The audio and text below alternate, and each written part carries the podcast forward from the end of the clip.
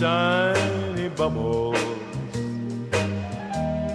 and wine. He said he was going to talk about bubbles and an appropriate song. Chart of the day, it is time for that with our Bloomberg Stocks columnist, Dave Wilson. Dave. And since you're talking about wine, I mean, the two uh, go right together in that old Don Ho classic, Tiny Bubbles.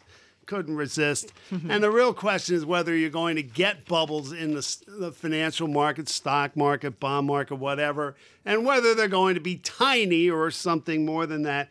It's an issue that uh, Michael Hartnett, the chief investment strategist of Bank of America Merrill Lynch, addressed in his latest research. As he sees it, the biggest risk is that, you know, with central banks pouring money into markets and technology causing what you might call business disruption, that you have to look at Nasdaq and also at U S high-yield bonds as potential trouble spots. I mean, he's talking about the possibility, just kind of pulling it out of the air, arguably, but the Nasdaq Composite Index going to ten thousand. And just to put that in perspective, the index as we speak is at sixty-six twenty-nine. So you're talking about more than a fifty percent move. And he's also talking about the gap between yields on, uh, shall we say, non-investment grade debt and uh, treasuries coming down by a full percentage point from where they are now. And that gap, if you look at Merrill's indexes, is about three point six points right now. So, again, it would be quite a move. And so what it comes down to, you know, he's concerned about these markets in particular, especially the way they've run up in the last couple years, as the chart highlights.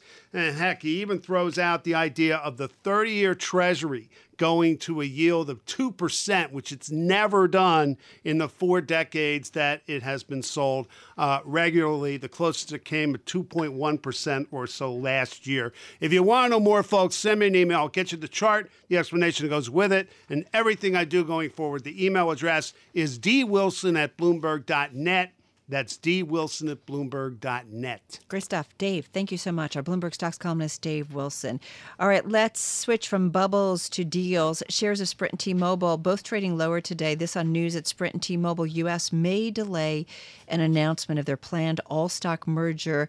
Uh, this according to uh, people familiar. Let's get the details where the heck we are on this deal. Alex Sherman is technology, media, and telecom M and A reporter with Bloomberg News from our Bloomberg Intelligence headquarters in Princeton, New Jersey. Jersey. So, Alex, another delay. What's what's going on here?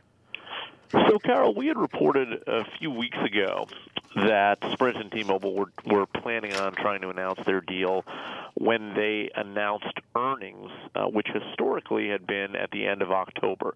The idea there being that, look, these companies were going to have to, uh, they were going to get questions from the analyst community uh, about this particular merger. We've been reporting it for months and months now. You could argue years and years. Hmm. Uh, certainly, we've we've written extensively on the fact that this deal uh, was uh, all of the major points on this deal seemed to be indicating it was virtually done and going to get announced.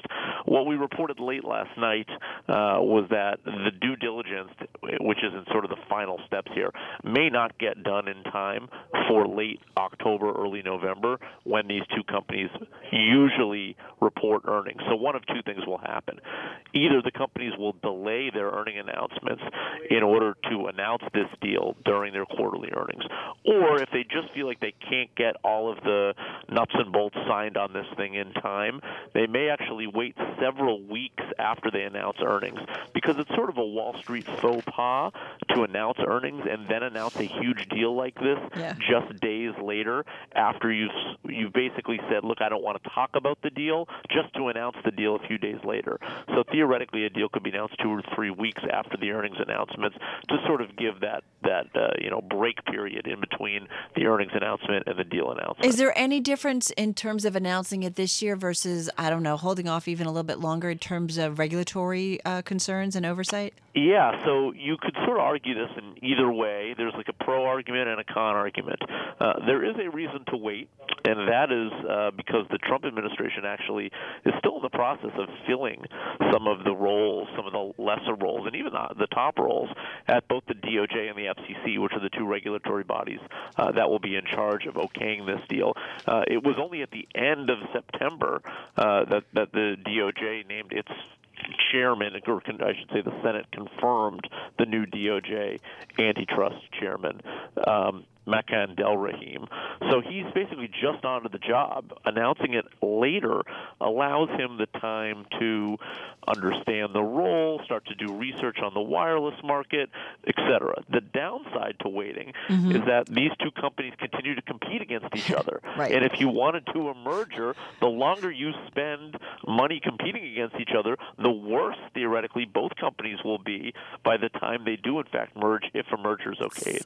Unbelievable. Um, Alex, thank you so much for getting us to, up to speed. Alex Sherman, technology, media, and telecom M and A reporter, joining us uh, on the phone uh, from our Bloomberg Intelligence headquarters in Princeton, New Jersey. You are listening to Bloomberg Radio.